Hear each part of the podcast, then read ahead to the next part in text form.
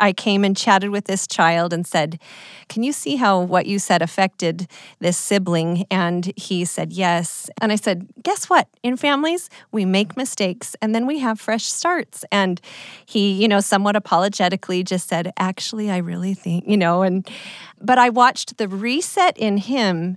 And I've learned that for myself as well that there are times that even I will surprise myself in an unkind moment and think, I need a fresh start.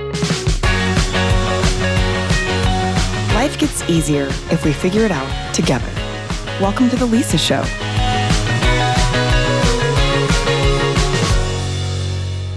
Welcome to a special edition of The Lisa Show. We've got your Council of Moms today. And here today to kick things off, we have. I'm Kristin. I'm the mom of six kids, five of which are teenagers. Our youngest name is Max, so we like to joke that we reached our max. Yeah. And my name is Brooke. I also have six kids, ages 19 down to a six year old.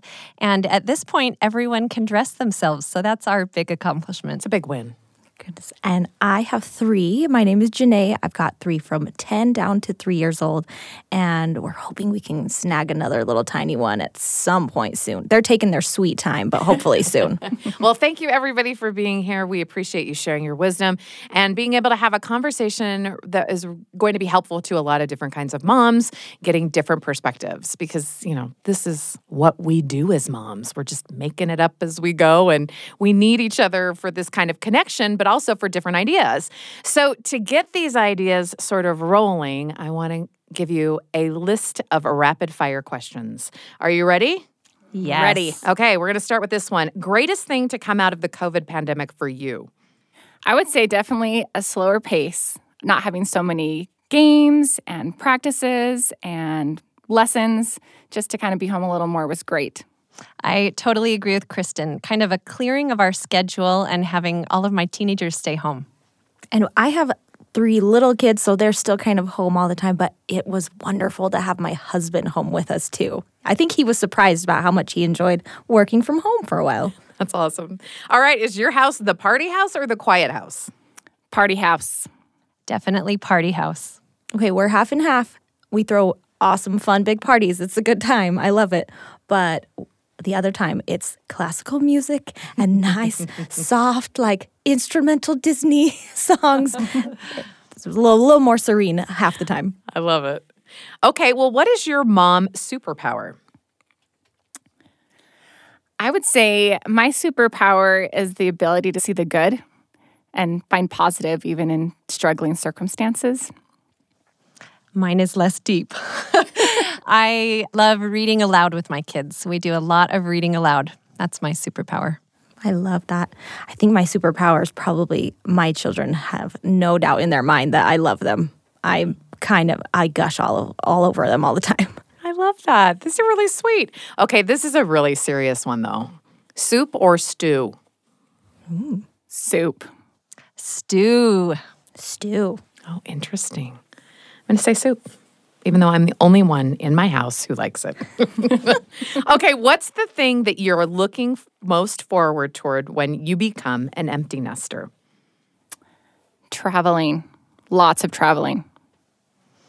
Um, yes, travel and probably an occasional uninterrupted conversation with my husband. I love how you say an, an occasional. You're not even like, I'm sure something will happen. yes, exactly.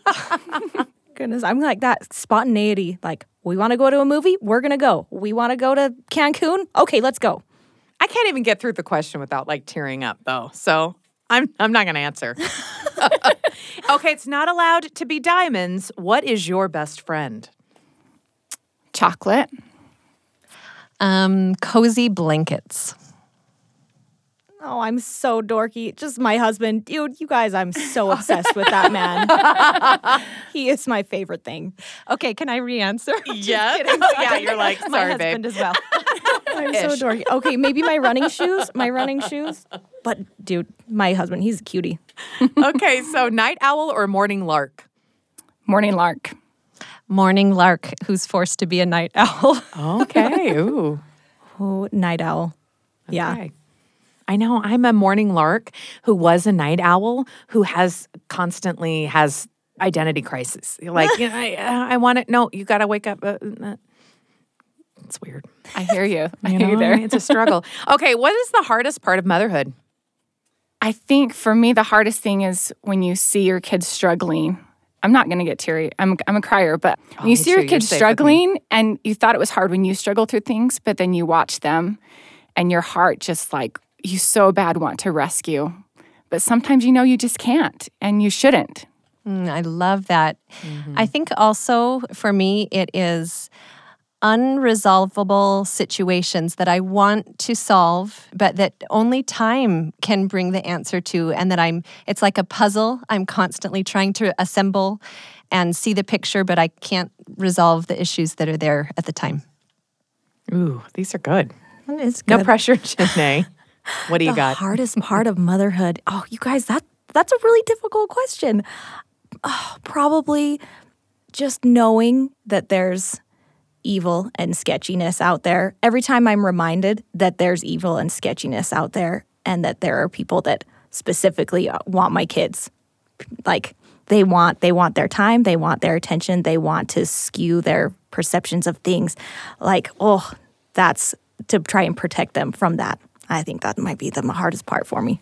Ooh, these are good. Okay, this is this is on a different uh, sort of wavelength. What's your mom jam? Like that song that's just like, yeah, this is me in motherhood, or this is how I feel, Oh man, that's a good question. right? Very good question. Okay, so my teenagers are a huge influence on what music I listen to Good. Because I, like let it. them control the radio a lot. But there's this song. It's the artist is called Phil Good, so I love that his name is called Phil Good. Sure, don't But he has a song called Everything's Good, and he talks about that his mom told him he could do anything, but he didn't go to college, but it's everything's good, you know? So I'm like, okay, so if my kids choose not to go to college or do this or that, like, it's okay. Everything's good, right? Right. Can you sing it? you don't have to. Uh, yeah. Um, nothing. Everything's good. Everything's good.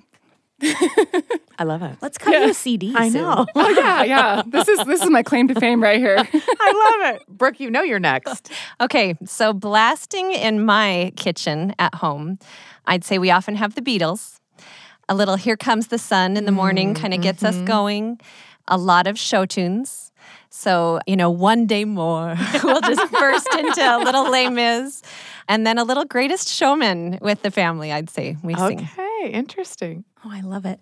Okay, do you guys know it's called Married Life from Pixar's Up by Michael Giacchino?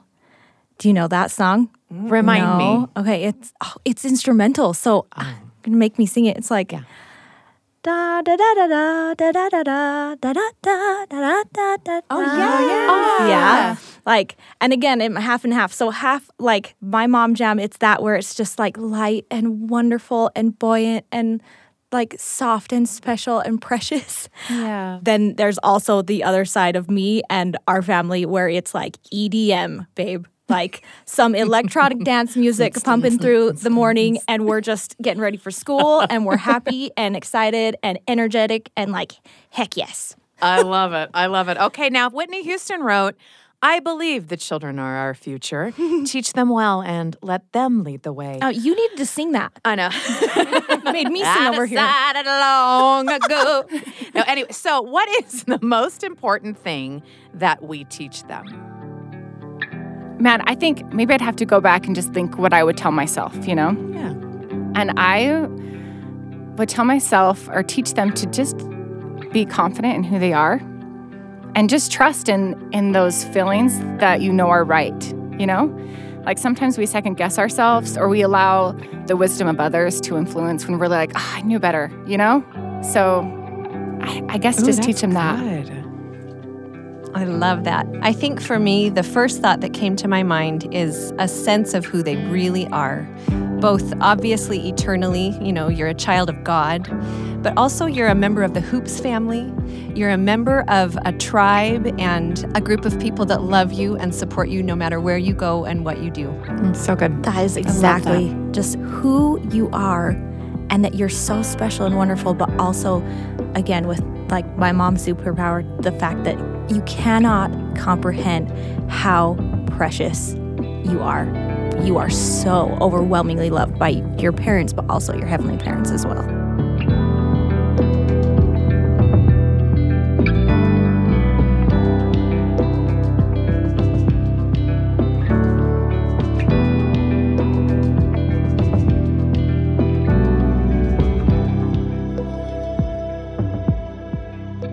We have some additional questions from listeners of the Lisa Show that I have here.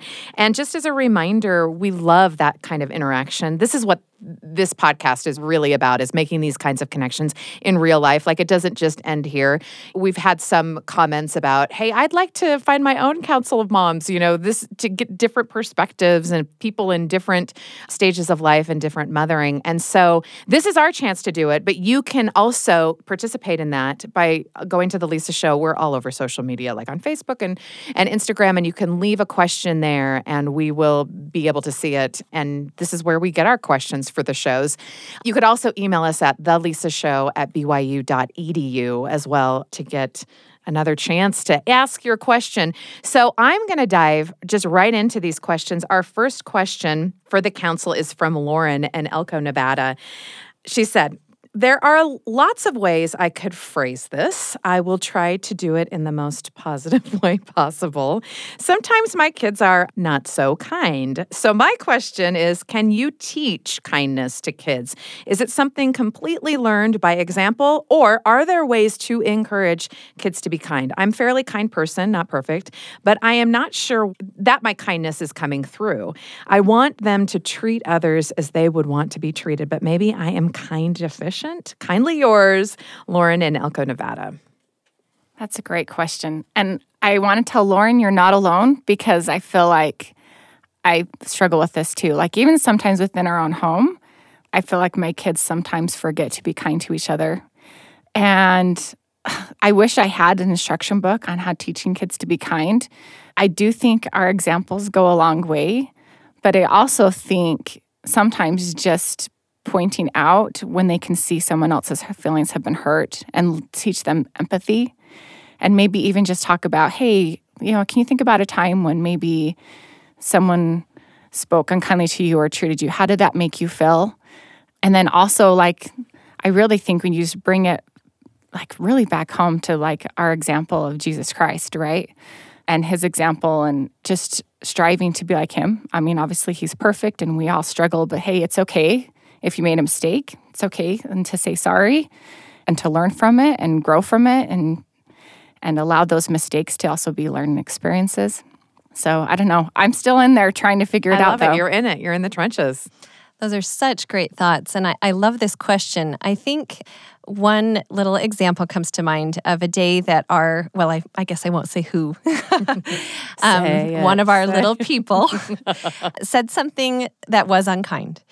And I could see in this child their regret, right? Instantly. And the feeling that came of they knew they hadn't acted in their best way. And the other child was upset and, Mom, can you believe, you know? Mm-hmm. And I just had a thought come let's have a fresh start.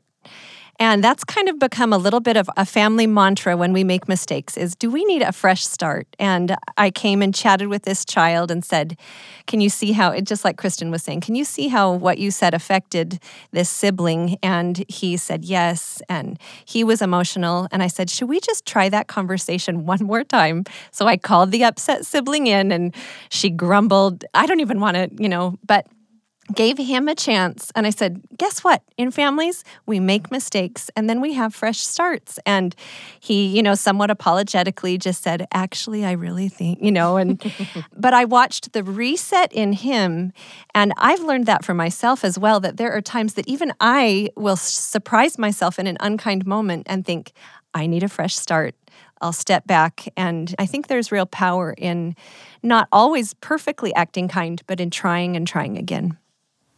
Oh, I love that so much. Just we, let's fresh start. Let's try like reset. Um, goodness.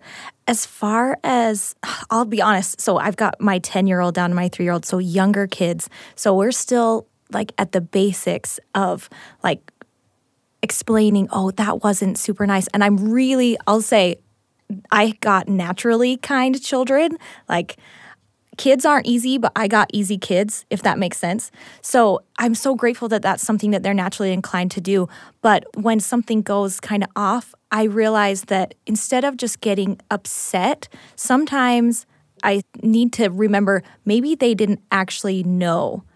Like, here's a little story. When I was young, I was in second grade, and my teacher was explaining, okay, guys, we're gonna do this, and then we're gonna do this, and then we're gonna do this.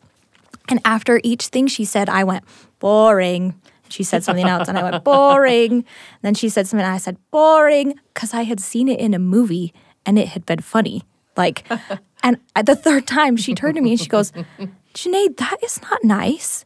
And oh, my tiny little second grader self just like imploded and was like, oh, that wasn't nice. Like, I didn't I still to this day as a 36 year old adult woman was remember how I felt and I did not realize what I was doing was completely rude and inappropriate. Uh, yeah, because so, kids are still learning at that age. We're still especially. learning. So that little experience that I remember so vividly has helped me when, like, my children do something and I want to quickly correct it. And I think the quick correction is a good thing, but I approach it a different way because they might actually not realize that that was mean.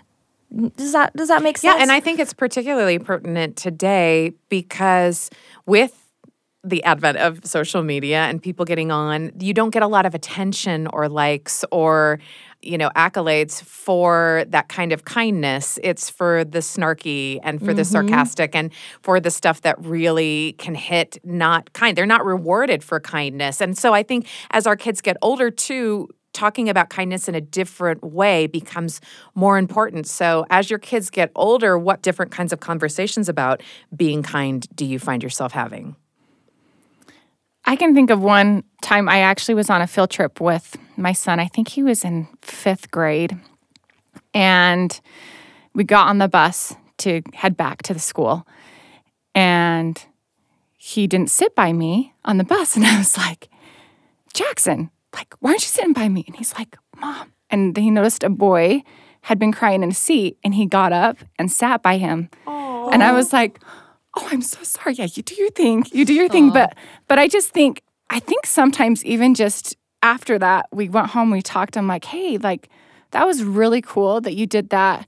But he was so quiet about it. Like he wasn't saying, hey, mom, I'm gonna go do this but just like hey and then ha- talk about like hey that was really cool that oh, you did so that sweet. what made you want to do that or you know and, and maybe helping them recognize and reaffirming that mm-hmm. was a really Pointing good choice mm-hmm. and I don't know, you get those little mm, small rewarding moments as mothers. And then there's also those times when we have to be like, okay, well, what could we have done different? But I don't know. I think those, and then just helping point that out. And as they get older, I mean, then like bullying is a huge issue so having conversations. I know that I saw a news story about some bullying that went on actually a school that my kids go to. And so my twin daughters are in seventh grade. And so I asked them, hey, do you see bullying? It was someone that of a different race that was said he was getting called some things and they're like yeah That's we awful. we see kids doing that but he's this boy that we see doing that with he's laughing so is that bullying i'm like yeah mm-hmm. actually mm-hmm. it is like he may be laughing, but he's probably going home and crying. So what can we do? Like what can we do to stand up when you think they act like they're not hurt by it? But what do we do? So I don't know. Sometimes we just have to have those difficult conversations. I think that's a really good point. I know that one of my kids was bullied, had a, a bunch of friends who would were really rough on him and he would laugh along because that diffuses it and it's so awkward and you feel like you're the only one and it was really difficult for him and he had to actually like go and get like an entirely new group of friends which when you're a teenager is like the hardest thing so in, scary. and it's so scary. And so i do think that our conversations have to change because you know with our kids because it might not be them but you know some mom is like just praying that some other kid will you know be kind and nice and see what's going on and change it. And so i think when it happens on social media, it becomes so so much more difficult because it's it's it's harder for us as parents to see it, mm-hmm. right? Like as moms, just and I always just say to my kids, like you you at the end of the day need to be good with who you are like the integrity of who you are. Are you somebody that helps the underdog or are you somebody that just goes with the crowd? You know are you somebody that eh, are you with your group of friends? Do you worry what they're saying behind your back because of how you guys are? Like you got to really take a look at it and i find that you have to have those conversations earlier and earlier now i think. I love that because I think sometimes kindness is not instantaneously gratifying for the child. You know, sometimes it's being that lone voice that stands up or Mm-hmm. stands alone or s- defends or even comments something like, I don't agree. yeah or this is sexist or racist Yes. or or you Just know mean yeah. or whatever it is and to call it what it is because you're right i think that takes a lot of courage Yeah, and I love what Kristin's saying about it is sometimes difficult conversations with our kids and saying, Have you seen this? What could you do about this? Or do you know anyone that is marginalized in this way? Or what are some things that you could proactively do rather than just if someone comes and sits by you and says, Will you be my friend? You say, Yes. No, instead it's walking into a lunchroom and saying, Who's alone? Or I love that thought. I love it. You guys really answered this question for kindness. And I just want to say one more thing, too. Like in that question, it was like the example. You know, our kids are always watching us. aren't they? like how we talk about ourselves or other people or how we treat others and and what we do and what we highlight in a family. All of that is tied, don't you think, to mm-hmm, kindness and to other values? Completely. How we talk about other people. Mm-hmm. Yeah, absolutely.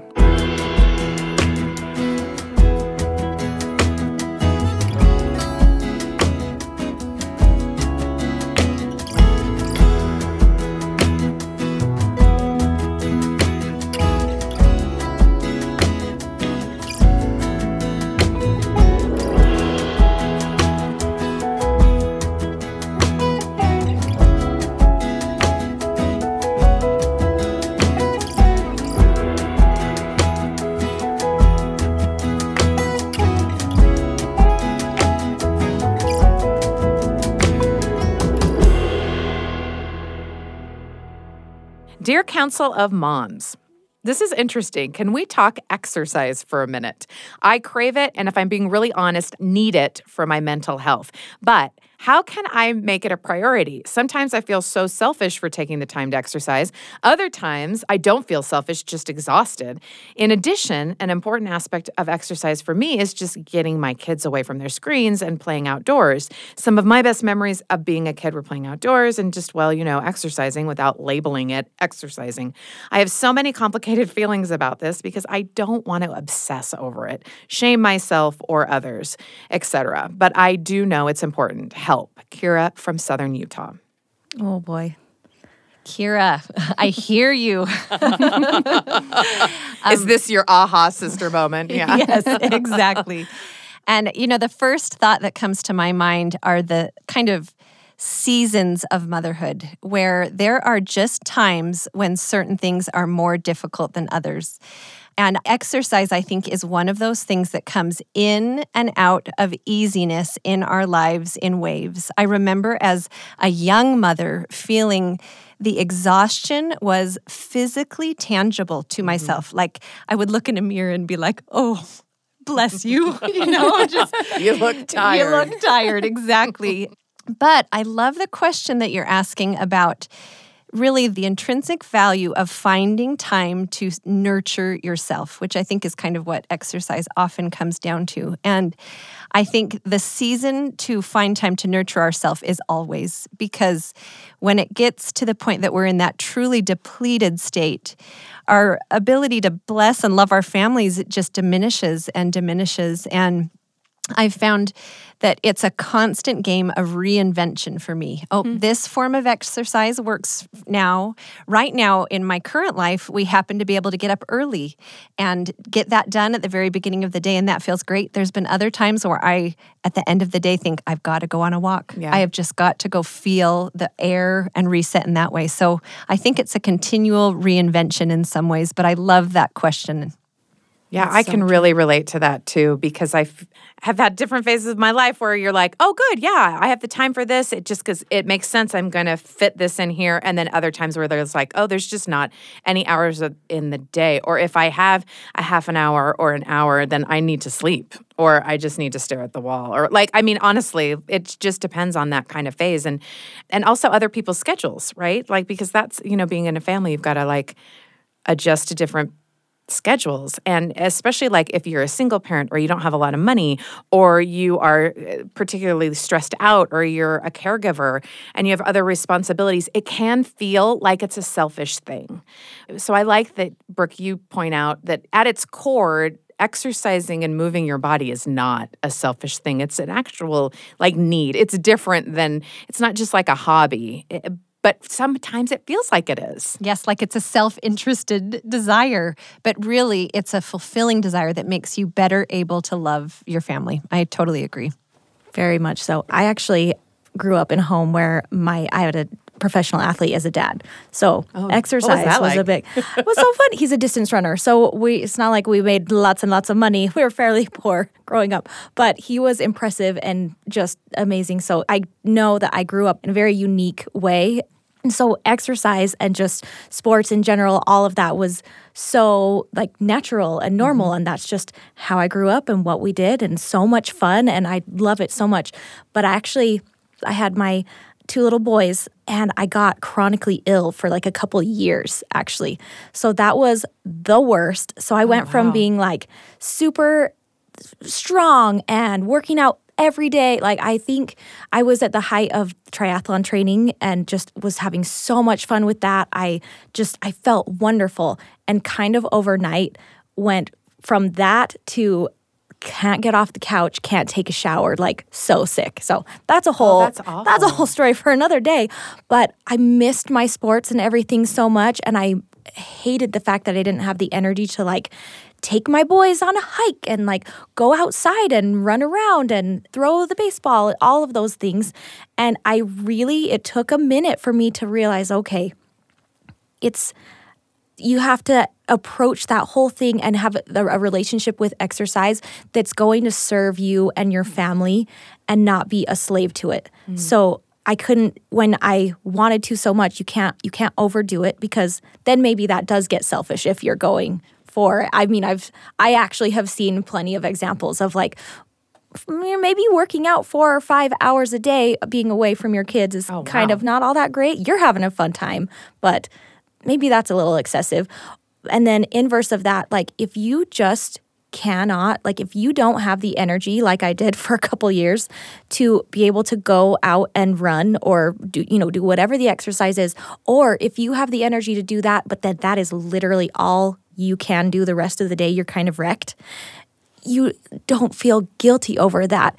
You need to find we all just need to find that perfect balance and i know that's that's hard like that's the name of the game of Well, life and it I think, changes all the time, don't- it don't you think? changes all the time yes so when some seasons of life like you were saying brooke you're going to be able to have that be consistent and this wonderful like really enriching part of your life you're, it's going to give you more energy and you're going to be a better mom because of it and when you can't do that when it actually is hindering the job that you can do as a mom it's hard because it's like, oh, I should be doing this. I, f- I feel so lazy. I feel so.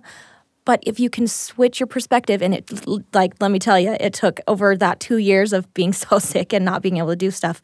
I really had to switch that perspective and just realize, like, okay, no, this is all I can do right now. And that is okay. Like, if I can't go out there and be that amazing super mom that's handling all of it and is like super self care and can, you know, fit in my size four jeans and the whole bit, like, that's not what's important. Just finding that place that you're in and being the best you so that you can be the best mom. That's what's most important. I and you don't have to feel guilty.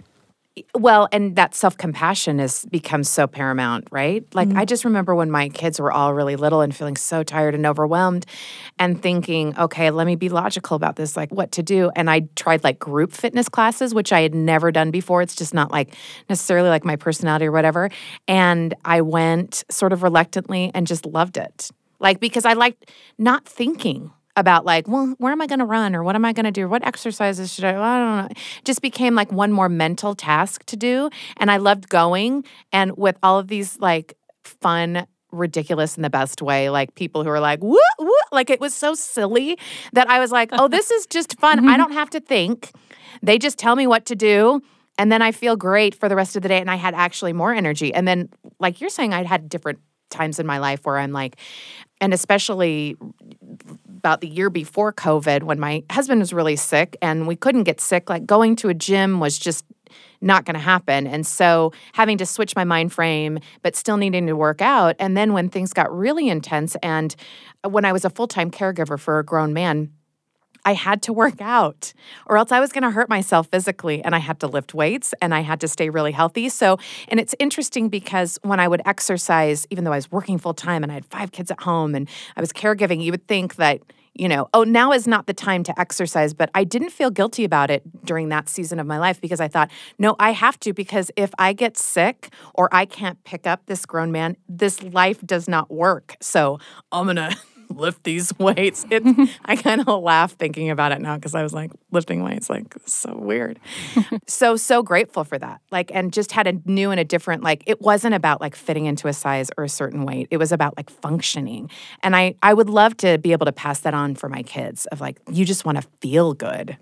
Right. And that's what exercise is like for I see it in my husband too. Like he needs it absolutely. Like we're pretty religious about getting our exercise in daily. But I have gone through all these different phases of we rarely go to the gym actually. We just kind of work out in our basement and have weights. But then there's been times where you know, I'm doing workouts with my kids and they're doing the video with me, and it can be really fun and interesting. Or you're trying to do sit ups and you have like a baby crawling all over you, and you're like, mm. okay, this is going to be interesting, but you just have to be flexible and maybe think outside the box. The other thing, I think she mentioned getting her kids outside. And I think for me, that is one of my favorite memories with my children as we go out and play soccer games in the backyard or shoot basketball hoops and go on hikes. We love to adventure as a family, so we've gone mountain biking and backpacking. And I just think, man, being active as a family together is just such a healthy balance of developing relationships and also feeling good about ourselves physically. And and so to not feel guilty about it. Like you said, it's something that we need to function and to feel good, and it's okay. Yeah, I love it. We've solved it. I feel really good. I think we solve like you don't solve all the questions, but I think we it's like we're just validating, right? Like yes, yes, you're it's worth the struggle. You're going to have to change your tactics a lot of t- it's fine. It's fine. It's like fine. I'm just sitting here thinking I should I need uh, a better plan right now, but now I'm just tired. Don't you guys, give I, up. Thank you. See, like I'm not going to give up. I just got to switch it up. Don't give up. Just switch, switch it up. That's my new catchphrase. Put it on Great. a shirt. Put it on a shirt. Then I'll run in that shirt. We'll see. Or maybe just walk briskly. Just walk, meander. Yes. Whatever absolutely. it takes. Absolutely. Whatever.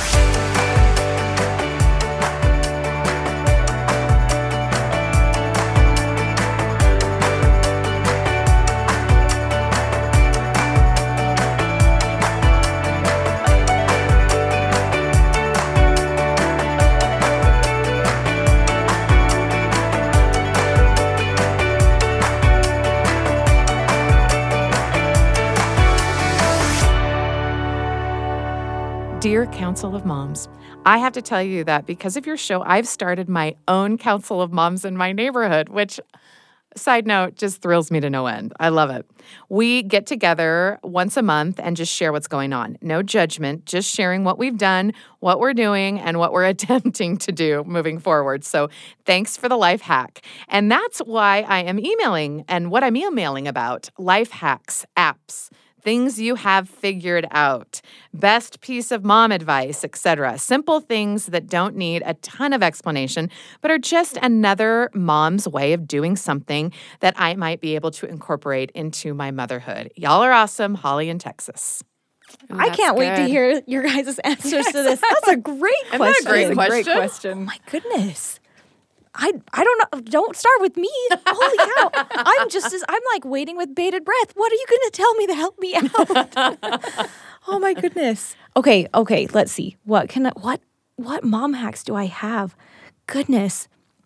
It's kind of a hard question because you're like, what do I just do in normal life that I've learned that I just take for granted? Like putting extra garbage can liners at the bottom of the garbage can before oh, you. Oh, yeah. But like, I just do that now. And I don't know when I learned how to do it. I'm sure I have my father to thank for that. But Bless you, daddies, all the daddies that teach us how to work. Buying extra, like when things are on sale for like the kids' birthday parties, like there's like, here's a whole bunch of like just girl toys and boy toys so that when my kids get invited to birthday parties, I've already got like a gift for them to wrap up and take. I don't know. smart. No, that's really great. This is a tough question. I'm just trying to think of something specifically, but one thing that we've started doing that's an app. You said it. Did you mention yeah, an no, app? yeah, she said app. that we like it's called the Greenlight app and it is a debit card that my kids can use and we pay them their allowances on it but the trick is i have listed on there all their chores and they have to check off their chores before they can get paid Nice. so i don't have to track it so much and it's so motivating because they want to get paid in fact and some of my kids forget to check it and then i think they forget that they didn't get paid and it's so great You don't have to say anything. I don't have to anything. say anything. They're like, I don't have any money. I'm like, oh, that's weird. Imagine that. what could the problem be? Hmm, user error? Hmm, No. So good. That's satisfying. Yeah. So that's one that we just really, anyway, I like it. I like that my kids learn natural consequences. I don't have to be the bad guy, you know? I love natural consequences to things. Yeah. It is my favorite. Just like you just sit back and you have your popcorn and you just wait for it to happen and they their little light bulb goes off. I love it. Yeah. I've got a, mm-hmm. a mom hack. Outsource what you can do. Like, especially if you have older kids. I for whatever reason, hate, hate teaching my kids how to tie their shoes. To me, that is the worst thing. Eh, because I'm not very good, I guess, at teaching them or whatever. And so when we got to my last kid, I was just like, I can't do this one more time. And one of my teenagers needed money, and I said, I'll give you $10 if you will teach your sister how to tie her shoes. And she, he was like, Are you kidding me? Like, that's that's it. And I was like, Yeah, but she has to be able to do it by herself. Done. I, And lo- I, I, love don't know why I waited so long. That's amazing. It is amazing. I actually just had a conversation with my sister the other day about filling Easter eggs because we're having a family Easter egg hunt. And she's like, I'm like, is that going to be stressful for you? She's a single mom and has a lot going on. And she's like, oh no, I just going to pay one of my kids a bag of Cadbury eggs and have them do it for me. And I'm There like, you can. And you That's can do that with. Christmas presents or Hanukkah or birthday presents, whatever you have to do to wrap. You can hire that out. I love it. And what a fun experience for your son and daughter to have had that like, oh, my parents didn't teach me to tie my shoes, my brother did. Yeah. Or is that what you said? That your yeah, son and I'm trying to do the same thing with one of my kids is learning how to drive. And again, this is another skill that I'm not very good at. Well, I'm not very patient. I do the thing where you stomp your foot on the floor of the, and they're like, "Why aren't you doing that? You're making me nervous, mom." And I'm like, "I didn't say anything," you know. And I try to always like be eating a sandwich or drinking something so that I don't scream. I really did a horrible job with my oldest son, and I still apologize to him all the time. Miles, if you're listening, I'm so sorry for the way that I tried to teach you how to drive a car. That was on me. I was not prepared. And so now I just had this conversation with one of my adult kids. I said, I really need you to to do this. We need to get, you know, there are 40 hours of driving. I don't know if I can do it emotionally. Will you? Uh, can I can I put you down for 10 hours? I am What's it gonna already take? scared. I will pay for gas. I will pay for sandwiches, whatever Totally. it is. And so we're in negotiation processes right now, but that's a that's a little hack. I love, it. Mine's the thought that came to mind is a little bit in a different direction, but my life hack is minimizing my expectations for things. Oh, that's a great hack. And much easier said than done, obviously. But I will have these lofty ideas of things that maybe we want to do as a family or things I want to try, like let's say family scripture study, for example, that just I have this visual from I don't know what in my head of this ideal way that that thing needs to happen. And then it won't. you know, it will very imperfectly, noisily, or not everyone's there, or we, you know, start and stop and start, whatever. But to do a new and simplified version of that thing and kind of reinvent it for our family. So, right now, for example, we have family prayer in shifts, right? Whoever is leaving the house, we just say a quick prayer before that person leaves, or whoever's home and going to go to bed, we say a quick prayer with those people. So, we may not have this incredible moment where, as a family, we kneel and bow, right? On occasion, that miraculously happens, but kind of shifting my expectation for things has helped me as a little life hack of this is family scripture study. Me and Greta with my app open and reading a few verses or whatever it is, simplifying. I love that because it's uh, also a life hack of like for your mental wellness. Yes, absolutely. So wise, so wise. I remember being it, it's like 10:30 at night as a teenager in bed asleep because I've got to wake up at 5 in the morning for like dance practice and my family pulling me out of bed to have family prayer. I'm like, "You guys, I told you I was going to bed a while ago." Like and so I just was like upset and resentful over it. So if we had just had shifts, like that Yeah, would who have been says you can't do it that way? Come on. I love that. So smart. Do you have any sort of like laundry or housekeeping oh, hacks that will save us time or money? make your kids do their own laundry. Like starting younger than you think. Like really, they're totally capable. And now my kids, in fact, I just pulled my 15 year old had his clothes in the dryer, so I pulled him out and put him in a basket. And I'm like, hey, I've got time. Do you want me to fold these for you? And he's like, oh no, like they do not want me to touch their clothes now. That's awesome. And I'm like, this was the best idea ever. Like, and then they're responsible and they they want to do it on their own and they feel really good about it. So that's great. And chores, split up chores. I'm sure. I mean, you have six kids. There's no possible way, right, that we can do it all. So and shouldn't do it all. I, I yeah. Uh, my little laundry tip is yeah, also six kids, and I think teaching them to do their own laundry is fantastic. Someone taught me the teach. Train and pass on model because I would often teach my kids to do things and then they wouldn't do them right. and so that there's weird. the training phase of watching them imperfectly, imperfectly, imperfectly do that thing. And then you know when you're ready to pass it on. So sometimes there's some rescuing in there. Sometimes there's some, okay, I'm going to do your laundry because you're so far behind. But ultimately, it's the pass on. And then my second little laundry tip is we've got a large family and it's mounds and mounds to put away and make down to their bedrooms. And someone told me that they bought an IKEA eight square, you know, the eight square with cubes. And we have one of those per person. And right when it comes out of the dryer, you immediately put it in their own bin, that little eight square. And then everyone just takes their bin to their bedroom. So if there's a dryer full of clothes, it just goes right into their baskets. And that's a little tip that has saved me a lot of time. At what ages were your kids doing their own laundry? Okay, so my oldest started at like 12, and that's probably about my boys too. But then my twins saw their older siblings doing laundry, and at nine, they're like, We want to start doing our own laundry. And I'm like, Okay, so we kind of showed them how to do it. And they needed help for a few years, a little bit. But now, my nine year old, the other day, he grabbed his basket and I saw him pouring it in the washer. And I'm like, should we divide those up? And he's like, nope. And I'm like, okay, I don't care. You have I to really decide what you care about. When I decided long ago to never. I'm just gonna sing. Never give up. That- Isn't that are those lyrics? Walking in anyone's shadows. If I fail, I decided long ago never to worry about pairs of socks. I don't care if my Oh, kids' love it. socks mm-hmm. match. I had to give that up. It was causing me a lot of of angst. Well, now it's cool. And now it's cool. On trend. Okay, well, so money is tight for most of us, right? Like, uh, so what are your financial, budget friendly, money saving hacks? Well, food is a big thing, right? Especially like, I know it's like we all need to eat. Yeah, you can't cut it out of the budget. Can't really cut that out. do we? But I find when I meal plan and like buy things for multiple meals, like I save a ton of money. Like it just it helps a ton just to meal plan and and buy those specific ingredients. And then I'm less likely to buy something that's like, oh, that looks really good, you know, at the store. So I think just planning ahead helps a lot for us budget wise.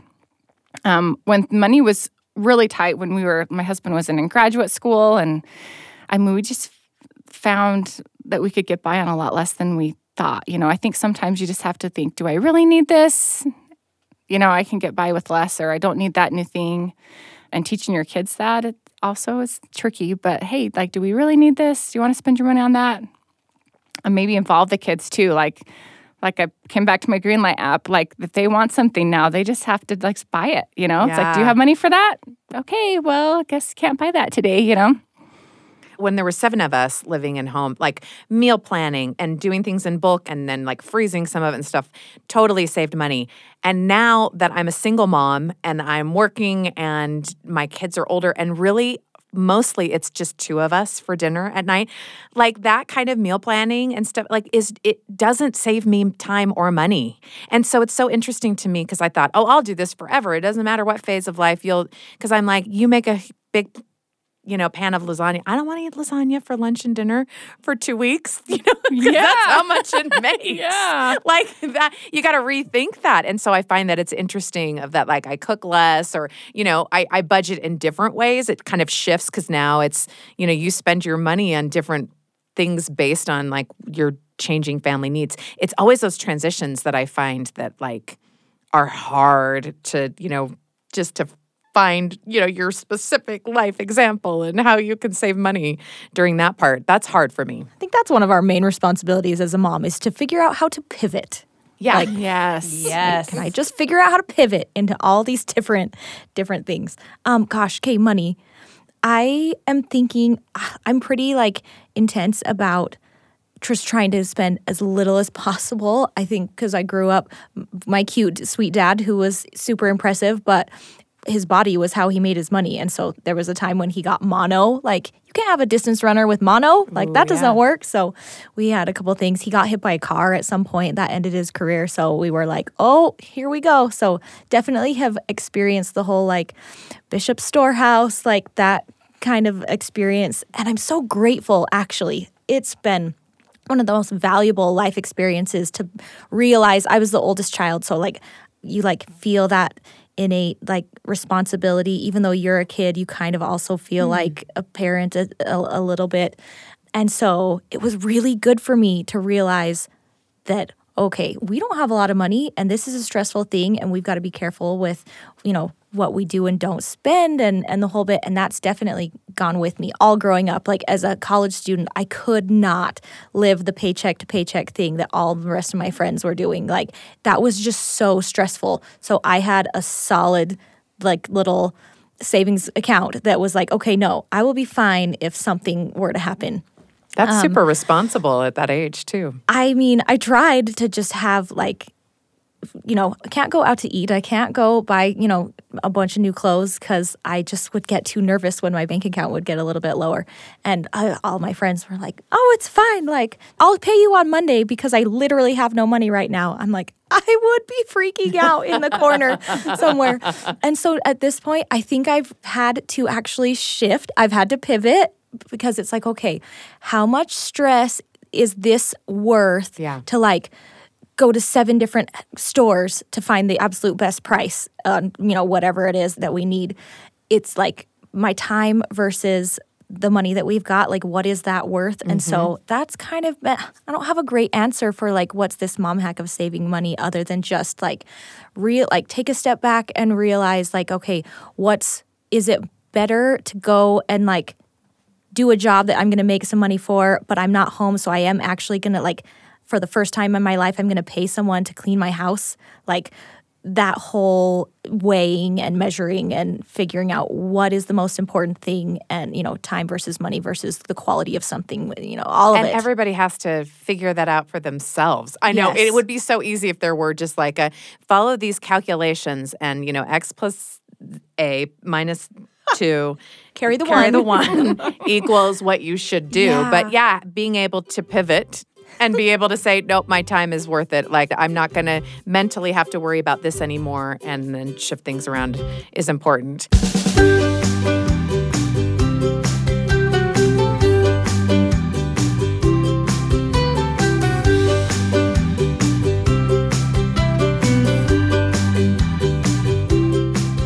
So, to kind of wrap things up, I'd like to get everyone's perspective on the best piece of mom advice that they've ever received. Oh gosh, how do you even answer that? Well, best is what makes that question hard. Thank you, Lisa. Most meaningful for you. Yes. I know. I think a couple of things come to my mind. The first is someone once told me that you either love someone or you don't understand them. And I have thought about that little phrase, it was years ago, so many times in my mothering because I love all of my children, right? I love my family and I'm so grateful for them. But as I have had my kids change throughout the years, I have been posed with new challenges in knowing how to parent that child in that stage, in that trial, or in that you know new phase or experience and as i have prayed to understand them better i have felt my love for each one of them grow which i didn't even know needed to grow mm-hmm. But I feel like having that external Heavenly Father's pair of eyes to help me see my children for who they are in that moment and what they might need has greatly blessed kind of my eyes to see my children and love them in the way that they needed at that phase and stage of life. Oh, I love that. I'm going to remember that. That is really good. I think when I had just had my sixth baby, and I remember feeling so overwhelmed like, how can I meet the needs of each of my children? And I was talking to my mom about it, and she said, You don't have to be the one to always meet all their needs. And she's like, even just involving your older kids, like you said, like outsourcing, right? just um, out of my desperation. But yes. yeah, to just I, I mean, I did that intentionally.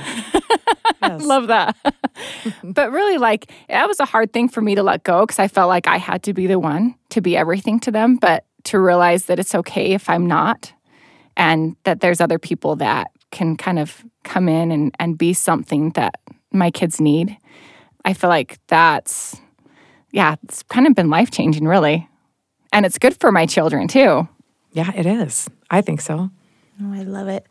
Goodness, I think this isn't necessarily a piece of advice that somebody else gave me, but almost a piece of advice that Heavenly Father gave me. Like once I kind of got this one specific piece of inspiration and understanding, it really changed a lot of, or just deepened this role of mother that I have. And that's when I figured out or was blessed with the inspiration that these kids that I have, I actually knew them before. Like we were literal friends before this life.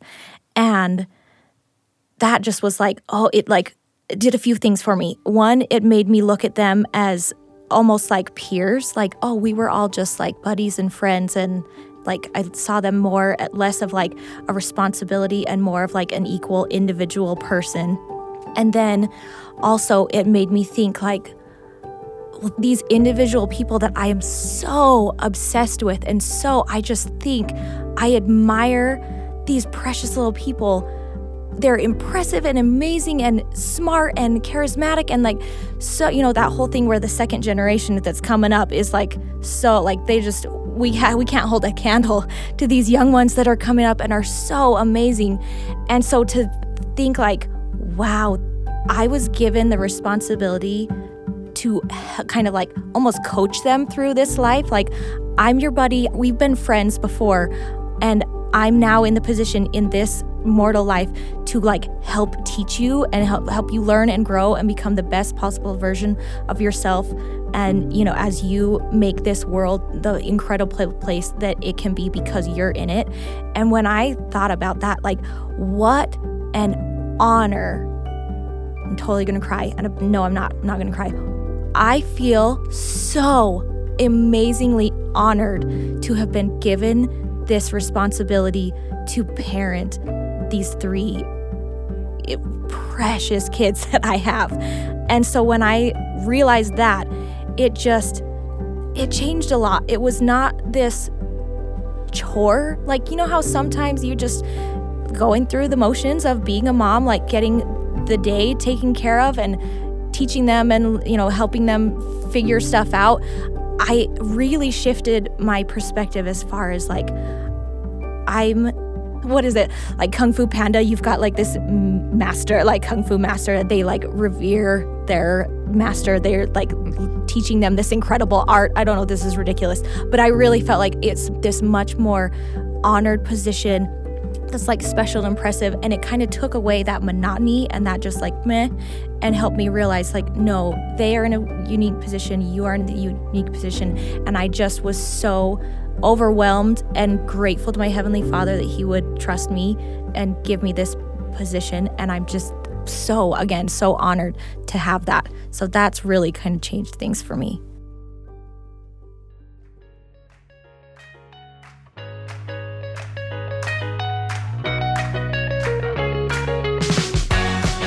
The Lisa Show is a production of BYU Radio, and today's episode was produced by McKay Menden, Richie T. Stedman, and me, Lisa Valentine Clark.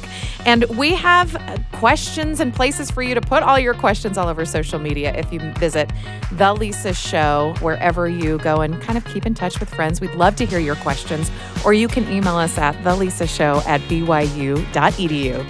Thanks for listening to The Lisa Show.